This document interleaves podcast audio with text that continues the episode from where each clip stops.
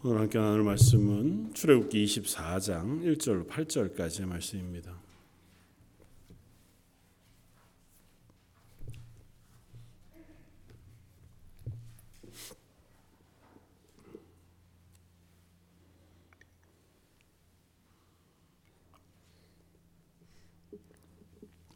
출애굽기 24장 1절로 8절까지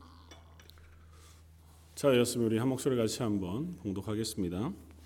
또 모세에게 이르시되 너는 아론과 나답과 아비후와 이스라엘 장로 70명과 함께 여호와께로 올라와 멀리서 경배하고 너 모세만 여호와께 가까이 나오고 그들은 가까이 나오지 말며 백성은 너와 함께 올라오지 말지니라 모세가 와서 여호와의 모든 말씀과 그 모든 율례를 백성에게 전하매 그들이 한 소리로 응답하여 이르되 여호와께서 말씀하신 모든 것을 우리가 준행하리이다.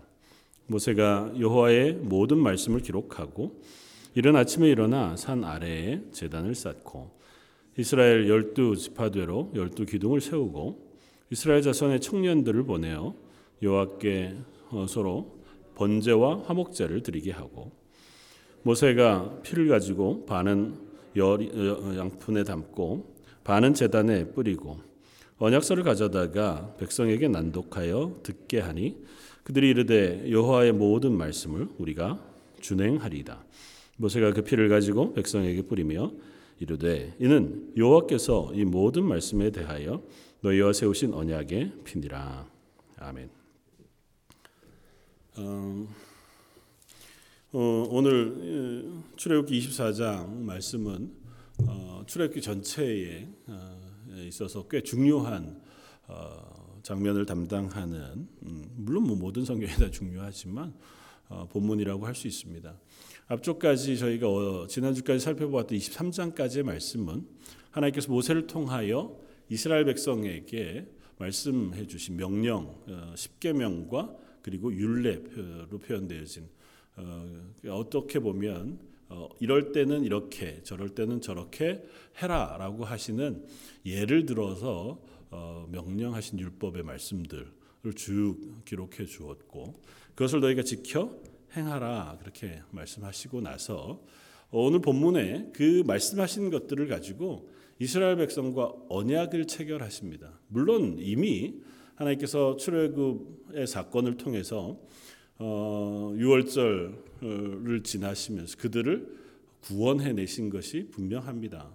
그리고 그들은 이미 하나님의 백성으로 부르심을 받았고 어, 홍해를 건너면서 신약에서의 설명처럼 그들은 세례를 받아 이미 하나님의 백성이 됐습니다. 그런 지가 벌써 어, 시간이 꽤 지났잖아요. 그럼에도 불구하고 하나님은 공식적으로 이 시내산에서 그들과 다시 한번 언약 약속을 체결하세요.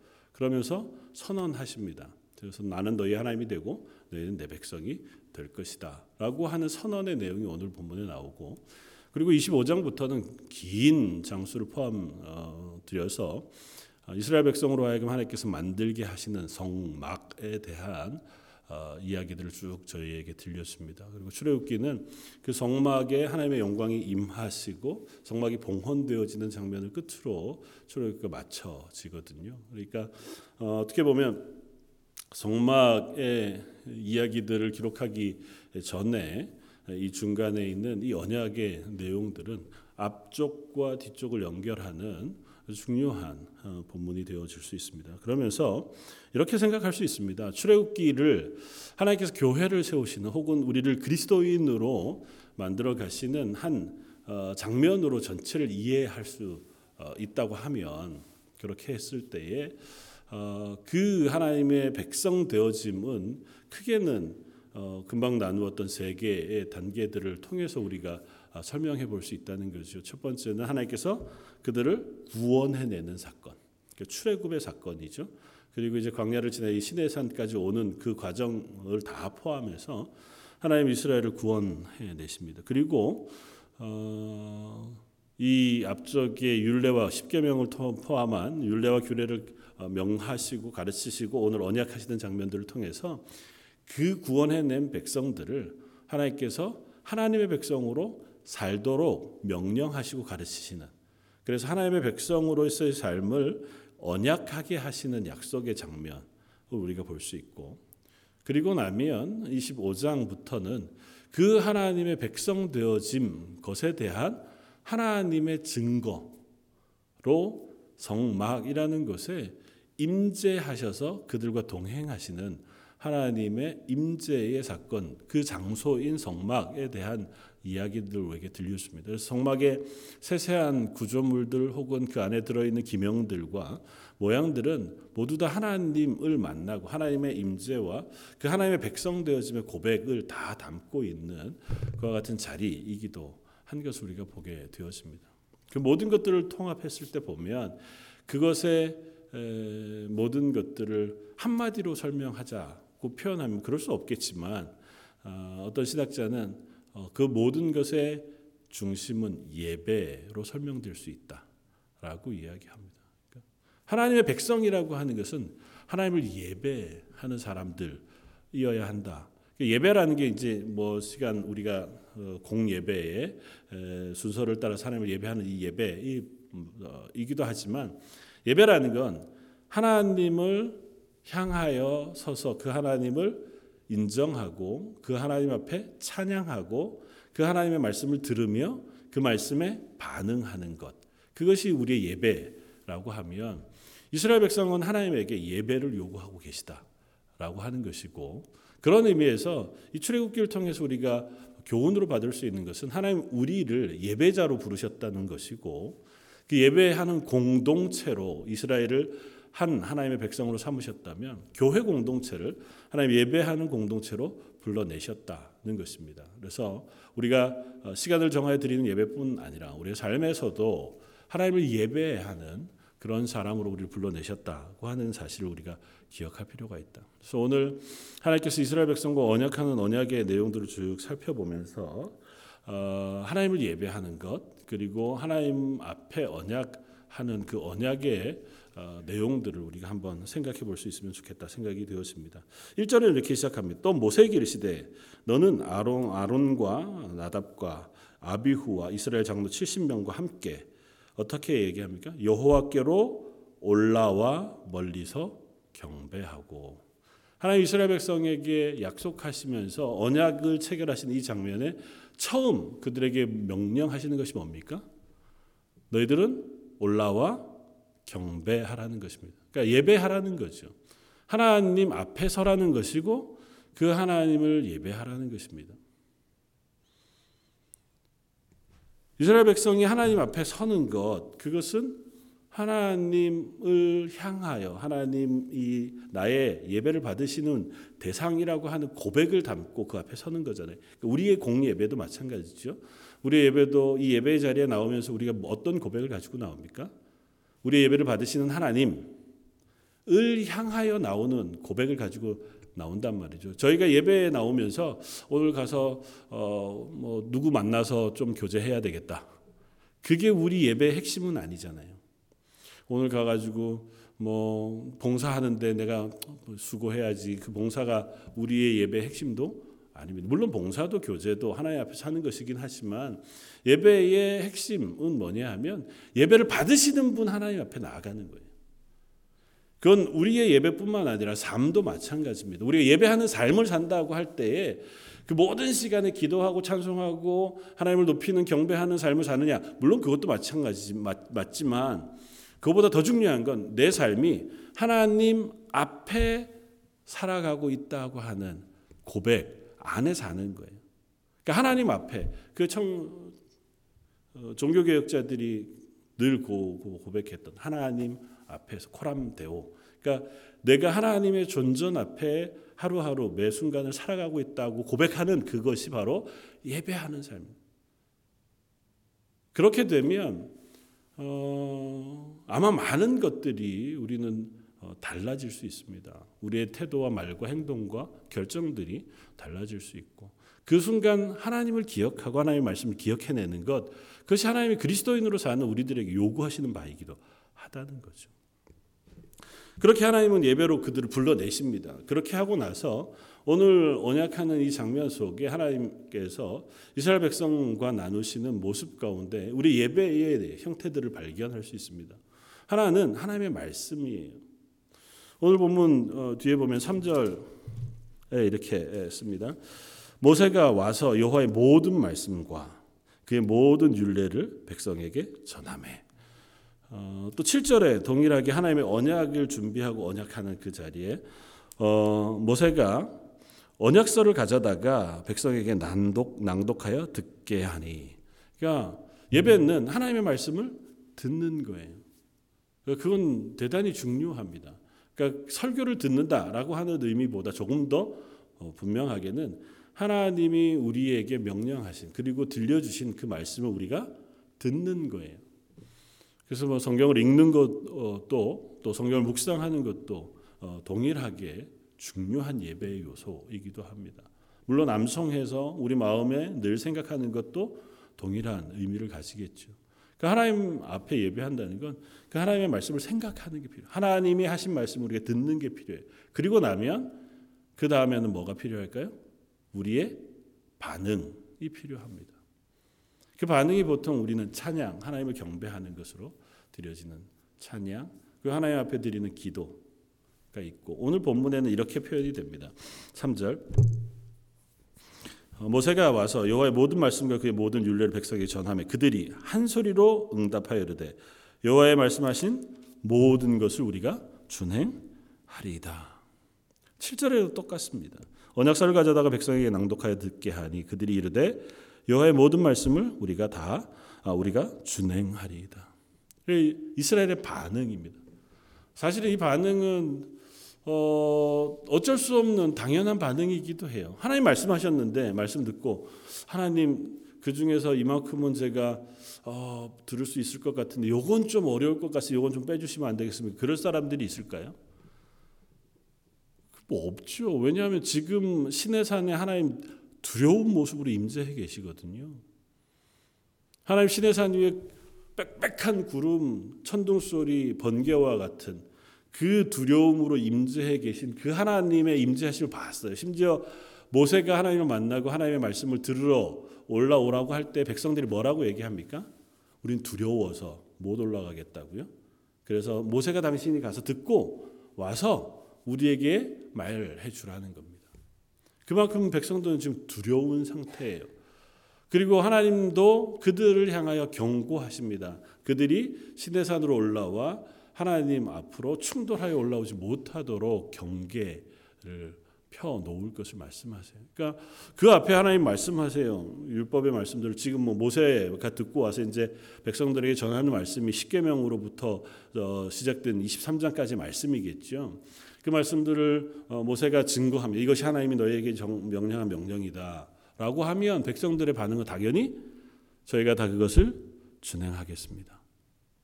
근데 문제는 그렇게 고백하고 반응하기는 하지만 실제로 그럴 수 있느냐의 문제죠. 백성들 실제로 그것을 다 준행하여 순종하지 못했습니다. 뭐 그건 이스라엘 백성뿐만 아니라 우리의 삶에서도 늘 확인하는 바잖아요. 그 예배 때 하나님의 은혜를 경험하고 하나님의 말씀 앞에 아멘 하면서 하나님 이제는 제가 이번 주에는 정말 하나님의 은혜 가운데에서 흔들리지 않고 살아가게 해주십시오.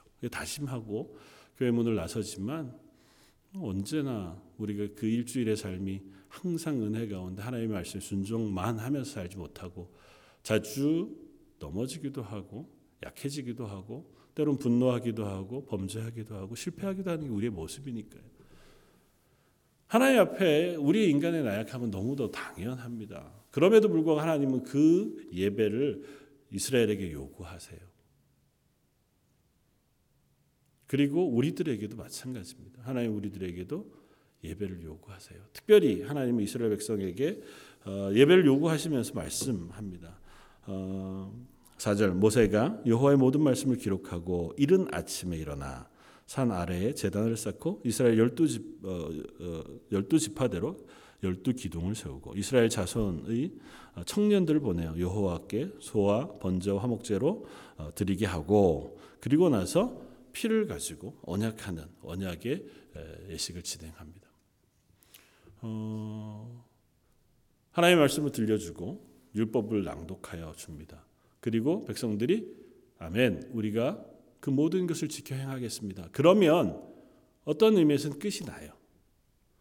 그게 하나님의 명령을 순종하겠다는 하나님과 이스라엘 간의 언약이죠. 하나님 그렇게 말씀하시거든요. 너희가 이 모든 걸 지켜 행하면 내가 너희의 하나님이 되고 너희는 내 백성이 될 것이다. 그런데 하나님은 그렇게 언약하시고 약속하시는 것을 그냥 그렇게 말씀으로만 하지 않고 이와 같은 제사의 형식과 언약의 형식을 빌어서 이스라엘 백성과 약속하려고 하세요. 그 언약의 내용들을 우리가 한번 살펴볼 필요가 있습니다. 왜 굳이 그렇게 하실까? 하나님이 이 제사가 꼭 필요하신 하나님은 아니시잖아요.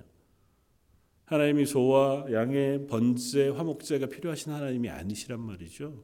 그리고 좀 심지어 보다가 보면 와 이렇게까지 하는 내용이 나옵니다. 8절에 모세가 그 피를 가지고 백성에게 뿌리며 이르되 이는 여호와께서 이 모든 말씀에 대하여 너희와 세우는 언약의 피니라. 소와 어, 양을 잡아서 하나님 앞에 제사로 어, 드렸습니다. 그리고 그 피를 다 받아요. 반은 제단에다가 뿌려요. 하나님 앞에 예배하는 그 제사하는 제단. 그리고 나머지는 여러 양푼위에 나눠서 담아뒀다가 이 언약하고 있는 이스라엘 백성에게 뿌린단 말이죠. 뭐 전체가 다 맞을 리도 없고 뭐 흠뻑 적는 사람도 있었을 리도 없기는 하겠지만 조금은 어 굳이 이렇게까지 이게 무슨 의미일까라고 하는 생각을 우리가 안 해볼 수 없습니다. 하나님 이스라엘 백성과 언약하는 이 언약에 예배 형식을 가지고 있어요. 그러면서 하나님은 이스라엘 백성에게 말씀하십니다. 첫 번째는 이 언약의 첫 번째는 하나님의 말씀이에요. 하나님의 언약입니다. 하나님께서 이스라엘 백성과 언약하실 때에 가장 중요한 것은 이스라엘 백성에게 약속하신 말씀하신 말씀이에요. 그래서 3절과 7절에 두 번이나 거듭해서 모세를 통하여 하나님이 말씀하신 말씀을 낭독하여 들려주게 해요. 그리고 심지어 그것은 한 번 이스라엘 백성에게 들려주는 것으로 끝내지 않습니다. 3절에 보면 모세가 어떻게 해요?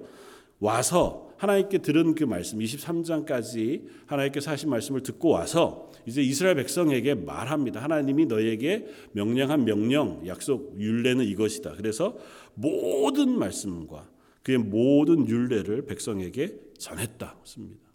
그러니까 백성들이 듣고 저희가 다 그 말씀에 모든 것을 지켜 순종하겠습니다. 이렇게 반응했어요.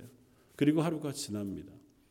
그 하루 동안 아마 모세는 그 말씀들을 기록했던 것 같아요. 본문을 그렇게 얘기하거든요.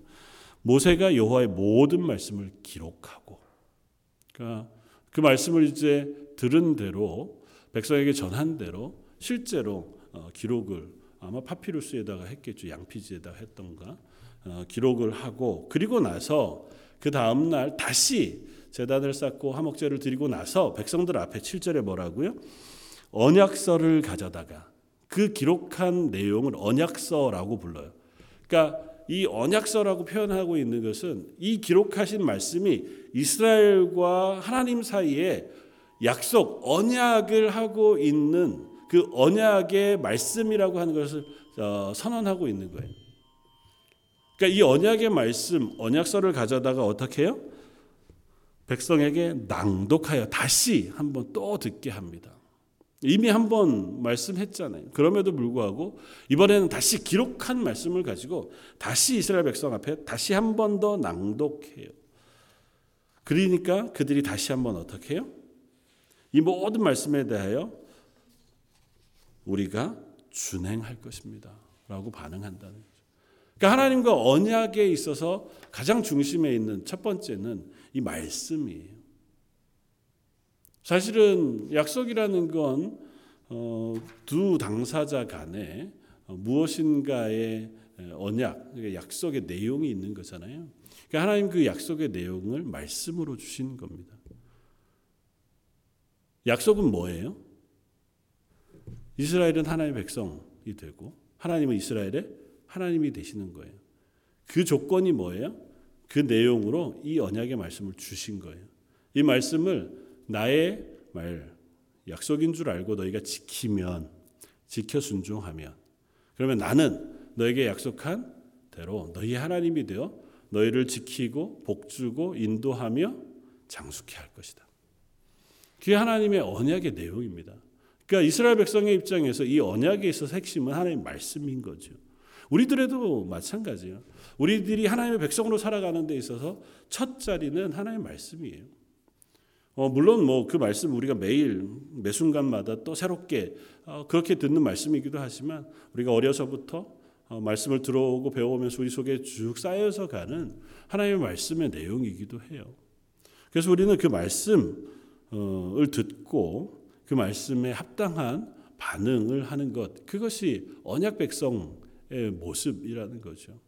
말씀은 읽었지만 아 그런 말씀대로 놔두고 내가 살아가는 삶은 말씀과 전혀 상관없이 내 뜻대로 아니면 내가 생각하기에 옳은 대로 살아가는 삶이 뭐라고요? 사사시대의 삶이라고. 이들이 이와 같이 언약했는데 가나안 땅 들어가서 살아가던 첫 400년이 어떻게 해요? 각기 자기 소견에 옳은 대로 행하니라 해요. 하나님의 말씀이 있는데 말씀을 지키지 않아요. 말씀을 붙들지 않고 말씀대로 살지 않아요. 그러면 그들은 하나님의 백성일까요? 그렇지 않을까요? 그들은 하나님의 백성으로 살지 않고 있는 거죠. 물론 하나님께서 그들을 완전히 버리시지 않아요. 그래서 하나님 그들에게 사사를 보내시고 또 그들을 깨우치시고 돌이키게 하시고 계속해서 그들을 하나님의 백성의 자리에 놓으시기는 하지만 그러나 적어도 우리가 이 땅을 살아가는 동안 우리가 하나님의 백성, 하나님의 자녀로 살아가기 위해서는 하나님의 말씀을 기억하는 것이 필요합니다. 그러니까 하나님 앞에 사는 거예요, 그게. 하나님 눈에 보이시면 뭐 그 하나님 눈에 보이시는 하나님 앞에 살면 되지만 그 하나님은 말씀으로 우리에게 현존하시는 거거든요. 그러니까 하나님의 말씀을 기억하는 것, 말씀을 묵상하는 것 그것이 바로 하나님 앞에 우리가 삶을 살아가는 또한 모습이라는 것입니다. 두 번째는 모세가 여호와의 모든 말씀을 기록하고 이, 어, 이튿날 아침 이른 아침에 일어나 산 아래 뭐를 쌓고요? 제단을 쌓고 어, 산 아래에 제단을 쌓고 이스라엘 자손의 청년들을 보내어 여호와께 소와 소로 번제와 화목제를 드리게 했다. 하나님 앞에 제사합니다. 어, 그런데 먼저 제단을 쌓아요. 물론 아직은 하나님께서 어, 성막에 대한 것들 식양을 다 가르치시고 성막이 세워지기 전이니까 어, 제단을 쌓는 것은 앞서 얘기한 대로 너희가 혹 제단을 쌓거든 다듬지 않은 돌을 가지고 어, 제단을 쌓고 어, 너희 하체가 드러나지 않도록 해라고 하시는 말씀을 따라서 아마 어, 아주 간단한 형태의 재단이었을 가능성이 높습니다.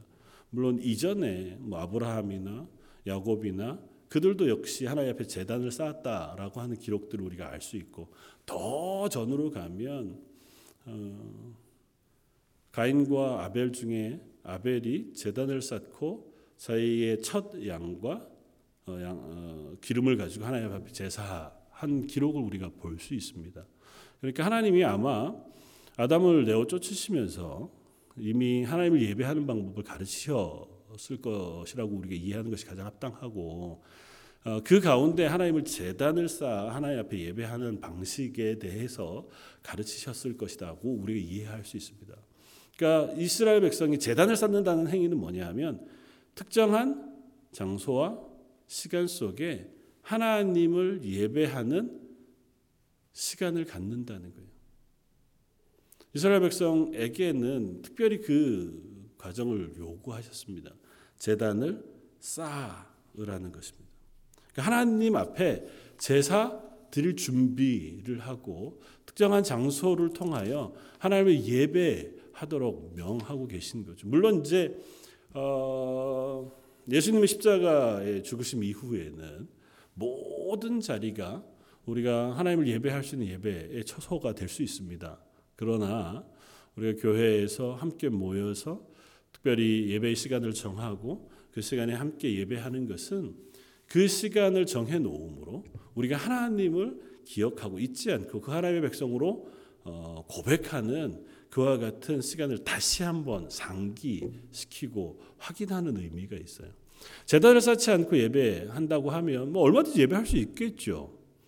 뭐 재단의 형태도 다양하게 할 수도 있었을 것입니다. 뭐 이방신들 섬기는 우상들도 다 재단들이 있었으니까요. 각양의 모양들이 있었을 터이고 어, 열왕기하에 가 보면 이스라엘의 왕이 남의 나라 갔다가 그 나라에서 우상 앞에 세워놓은 신전이 너무 의리의리하고 그 재단이 너무 멋있어 보이니까 그 재단을 가져다가 하나님을 예배하는 그 재단에다가 그 모양대로 다시 지어서 거기서 하나님을 예배하겠다 그러는 이야기가 나오거든요. 그러니까 뭐 어디에도 다 있습니다. 있으나 그런 것에서 함부로 하지 말고 하나님이 명령하신 대로 하나님의 말씀에 순종하여 재단을 쌓고 그 앞에 하나님을 예배하라는 거예요. 그렇게 시간과 장소를 특정하고 그곳에 나와 예배. 이제는 이제 뒤에 25장부터 하나님께서 말씀하신 대로 성막이 지어지고 나면 그 재단은 성막 앞에 성막 안에 놓여질 거예요. 그래서 이스라엘 백성은 다 성막을 향하여 그리고 나중에 성전을 향하여 나올 때에 하나님을 예배한다고 하는 분명한 고백 그리고 확인이 있었을 것이고 그것을 하나님이 얘기하시는 거예요. 하나님을 예배하는 백성으로 너희의 정체성을 잊지 말아라. 그냥 아무나 어디에서나 할 수 있는 것처럼 동일한 방식으로 우상을 숭배하는 것처럼 하나님을 섬기지 말아라. 십계명의 말씀이 그거잖아요. 나 외엔 다른 신을 두지 말고 또 돌이나 무슨 형상으로든 하나님의 형상을 만들지 말고. 그러니까 하나님을 예배할 때는 하나님의 말씀대로 하나님이 명하신 대로 재단을 쌓고 예배하게 하신다. 그리고 그 예배는 두 번째는 어떻게 해요? 희생 제사를 통하여 하나님 앞에 나아갑니다. 소를 들여서 번제와 화목제로 드려요. 번제는 모든 것을 다 태워 드리는 제사입니다. 그래서 하나님 앞에 전적으로 하나님 앞에 헌신하여 하나님 우리 하나님입니다라고 하는 고백을 드리는 제사가 번제라면 화목 제사는 그 중에 일부를 태워 드리는 것은 기름 어, 뭐 그런 것들이 주로 하나님 앞에 제물로 드려지고 살코기들은 대부분 다 남겨서 나누어 먹습니다. 어, 그래서 화목제는 하나님께 드리는 제사이기도 하지만 그 하나님 앞에 드린 제사의 고백을 이웃과 나누는 공동체와 나누는 제사예요. 그래서 하나님이 우리와 화목하신 것처럼 우리의 죄를 사하시고 우리를 받아주셔서 우리 하나님이 되신 그 기쁨을 내 이웃과 함께 나누어서 우리가 함께 하나님의 공동체 되었다라고 하는 것을 고백하는 그리고 나누는 제사가 화목 제사예요. 근데 오늘 제사에서 뭘 드리라고 한다고요? 번제와 화목제를 드리게. 그러니까 하나님 앞에 언약하면서 하나님 우리 하나님이십니다. 그리고 우리는 하나님의 백성입니다라고 약속하는 그 약속의 제사를 이 번제와 화목제를 통하여 하나님 앞에 드리는 거예요. 그런데 그것의 제일 중요한 부분은 희생물이에요. 그리고 그들의 피예요. 굳이 제사를 드리는 것으로 끝내지 않고 그 제물의 피를 따로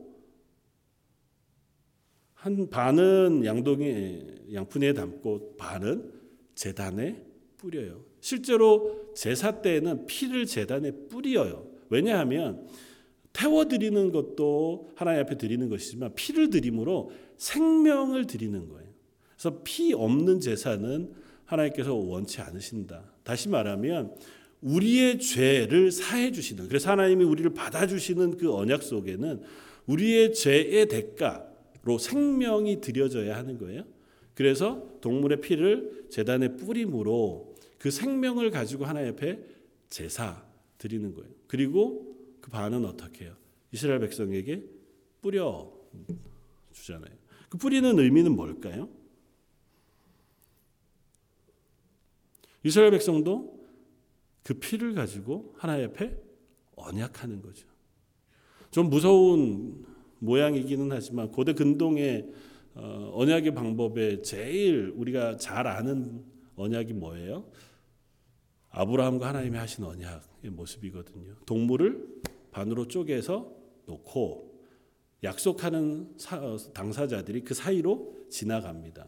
지나가면서 뭐라고 얘기하냐면 내가 이 약속을 어기면 이 쪼개진 동물과 같이 나도 죽임을 당해도 마땅하다. 그러니까 서로 간에 목숨을 걸고 약속하는 언약의 행위예요.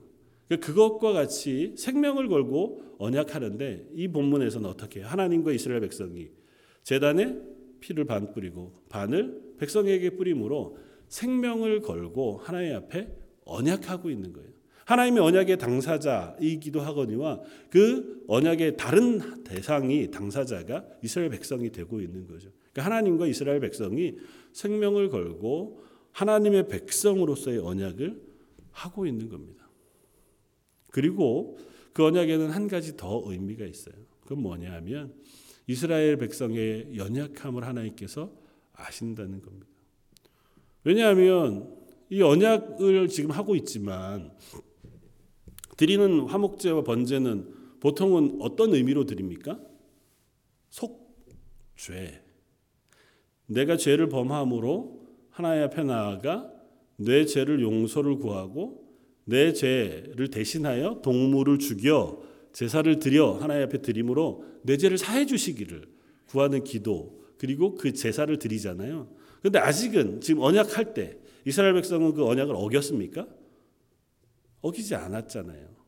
어기지 않았음에도 불구하고 물론 피로 제사는 언약하는 어, 모양이기는 하지만 기 언약의 피로 제사 드리는 그 제사의 언약을 이스라엘 백성에게 함으로 하나님께서 그들을 먼저 용서해 주고 계시다고 선언하는 겁니다. 그들은 실패할 거예요. 그들이 저희는 다 하나님의 말씀 모든 말씀에 다 순종하겠습니다. 그렇게 거듭거듭 약속하지만 하나님은 아십니다. 이스라엘 백성이 그 말씀 말한 대로 완전히 순종할 수 없는 사람이라는 것을. 우리 인간이란 존재가 그렇잖아요. 하나님 약속하시면 네 그렇게 할게요. 우리가 몇 번 다짐하지만 그 다짐이 하루 아침에 뭐 무너지는 것이 너무 당연한 것이 우리의 모습이니까 그게 죄인된 모습이거든요. 처음 하나님을 떠난 가인으로부터 지금까지 모든 인류는 다 하나님의 언약을 스스로 지켜낼 만한 힘이 없어요. 그래서 하나님 그들과 언약하시면서 먼저 사죄의 피를 받으시는 거예요. 그리고 이 고백은 나중에 히브리서에서 신약에서 하나님의 언약의 피라고 하는 이름으로 어, 우리들에게 가르쳐 주십니다. 오늘 8절에도 이렇게 얘기합니다. 모세가 그 피를 가지고 백성에게 뿌리며 이르되 이는 여호와께서 이 모든 말씀에 대하여 너희와 세우신 어떻게요? 언약의 피니라. 이 피가 다른 것이 아니고 너희와 언약하는 언약의 피 라고 말씀합니다. 우리가 성찬 예식을 행하면서 예수님의 피를 기념하면서 잔을 받습니다. 그때 예수님께서 그것들을 가르치실 때 어떻게 가르치시냐 하면 마태복음 26장 28절에 이것은 죄 사함을 얻게 하려고 많은 사람을 위하여 흘리는 바 나의 피 곧 언약의 피니라. 예수님께서 피를 흘리시면서 그 피를 뭐라고 표현하시냐면 언약의 피 그리고 우리를 위하여 죄사함으로 흘려주신 대속의 피라고 하는 사실을 말씀해 주세요. 이스라엘 백성과 언약할 때 이 언약의 피는 동물의 피로 했습니다. 그러나 이 피는 예수님의 보혈을 바라보면서 미리 드려지는 피예요. 그러니까 이 동물의 피는 한계가 있습니다. 우리에게 어, 하나님의 약속을 확인하게 하고 또 그것을 경각심을 일으키고 그 고백을 우리가 드리게 하지만 그러나 그 언약의 피로서는 완전하지 않아요. 그래서 새 언약의 피, 예수 그리스도의 보혈의 피가 필요했던 것이고 이 언약의 피는 예수님의 보혈의 피를 바라보고 미리 하나님께서 이스라엘 백성에게 허락해 주신 피라고 하는 사실도 우리가 기억해야 합니다. 히브리서 말씀을 한번 찾아보는 것으로 끝을 맺기를 원합니다. 히브리서 9장 말씀입니다. 히브리서 9장 12절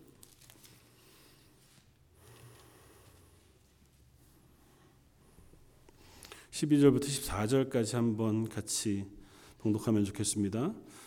염소와 송아지의 피로 하지 아니하고 오직 자기의 피로 영원한 속죄를 이루사 단번에 성소에 들어가셨느니라. 염소와 왕소의 피와 및 암송아지의 죄를 부정한 자에게 뿌려 그 육체를 정결하게 하여 거룩하게 하거든. 하물며 영원하신 성령으로 말미암아 흠없는 자기를 하나님께 드린 그리스도의 피가 어찌 너희 양심을 죽은 행실에서 깨끗하게 하고 살아계신 하나님을 섬기게 하지 못하겠느냐.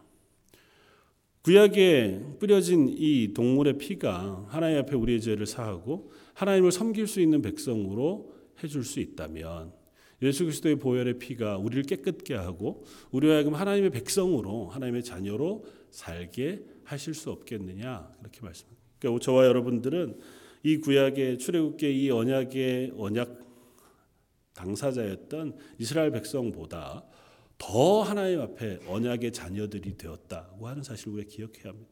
그러니까 예수 그리스도의 보혈의 피로는 하나님 앞에서 언약한 사람들이고 그 약속 가운데서 우리는 하나님의 자녀가 된 사람들이라는 거죠. 그러므로 우리는 우리의 자리에서 하나님의 자녀된 고백을 가지고 하나님 앞에 살아갈 수 있어야 한다는 것입니다. 그리고 그 언약의 피는 우리들에게 또한 담대한 은혜를 베풀어 주십니다. 10장 19절에 이렇게 고백합니다.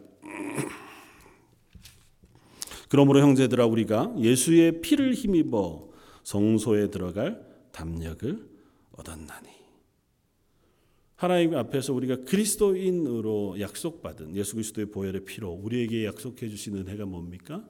하나님 앞에 담대히 나아갈 수 있는 그와 같은 은혜를 베풀어 주셨다는 거죠. 예배할 수 있는, 기도할 수 있는 우리가 동물의 피를 의지하지 않고 하나님께 직접 나아가 하나님의 은혜를 구하고 하나님을 예배하고 하나님께 기도할 수 있는 은혜를 베풀어 주셨다는 것입니다. 22절 10장 22절 우리가 마음의 뿌림을 받아 악한 양심으로부터 벗어나고 몸은 맑은 물로 씻음을 받았으니 참 마음과 온전한 믿음으로 하나님께 나아가자. 이스라엘 백성에게 하나님이 요구하시는 것은 너희가 그리스도인으로 율법을 지키는 백성이 될 것을 요구하셨습니다. 그래서 먼저 하나님의 말씀, 언약, 율례와 명령을 그들에게 읽어 드리고 그것을 지키는 백성이 되게 하시기 위하여 보혈의 피, 어, 소의 피를 가지고 언약하고 그 언약의 약속을 이스라엘과 함께 하였다면 저 여러분들에게는 어떻게 하셨다고요? 예수 그리스도의 보혈의 피로 우리를 깨끗게 하셔서 우리로 하여금 온전한 믿음으로 하나님의 자녀로 살아갈 수 있게 하셨다는 거죠. 그러니까 우리는 어떻게 어, 그리스도인으로 살아가냐? 예수 그리스도의 보혈의 피를 믿음으로 그리고 그 보혈의 피로 죄 사함을 받았다는 사실 우리가 고백함으로 매일매일 하나님이 기뻐하시는 삶, 하나님 말씀하신 것에 순종하여 하나님의 약속 가운데 서 있는 삶으로 살아가는 사람이라고 하는 사실 우리가 고백할 수 있으면 좋겠습니다. 어, 실수할 수 있고 실패할 수 있습니다. 늘 우리가 확인하는 것이지만 그럼에도 불구하고 하나님 우리를 어, 포기하지 않으시고 또 우리를 향하신 약속을 어기지 않으신다 말씀하셨으니 우리는 그 약속을 의지해서 또 다시 하나님 앞에 서는 것이고 그래서 우리는 예배의 자리에 함께 나와서 하나님을 예배함으로 내가 하나님의 자녀인 것을 다시 한번 확인하는 거예요. 물론 매일 매일의 삶의 순간에도 예배하죠. 그리고 그 순간에도 그리스도인으로 살죠. 그러나 우리는 약한 사람들이어서요. 그렇게 살지만 그것이 우리의 경고가 되지 못할 때가 많습니다. 우리를 새롭게 경각심을 일으키고 그 하나님 앞에 서서 다시 한번 나를 새롭게 할 수 있는 그와 같은 은혜의 자리를 하나님께서 마련해 두고 계시다는 거예요. 이스라엘 백성이 예루살렘 성으로 성전을 향하여 나아갈 때마다 이스라엘 백성이 광야 40년 동안 성막 가운데 임재해 계신 하나님의 영광 앞으로 나아갈 때마다 아 맞아. 나는 하나님의 백성이지. 그래서 하나님과 언약했던 그 약속을 떠올리고 그 말씀을 순종하여 지키는 사람 의로의 결심을 하고 있는 어, 자리였다면 저 여러분들은 예배의 자리에 나오면서 하나님을 기억하고 아 나는 하나님의 구원받은 자녀지. 우리가 함께 하나님의 구원받은 공동체 교회로 부르심을 받았지 우리가 하나님 앞에서 흔들리지 않고 믿음으로 살아가야지 그렇게 다짐하고 다시 우리를 새롭게 해주시는 은혜를 구하는 저 여러분들 저희 런던 제일장로교회가 되기를 주님의 이름으로 부탁을 드립니다. 한번 같이 기도하시겠습니다. 감사와 찬양을 받으시기 합당하신 주님.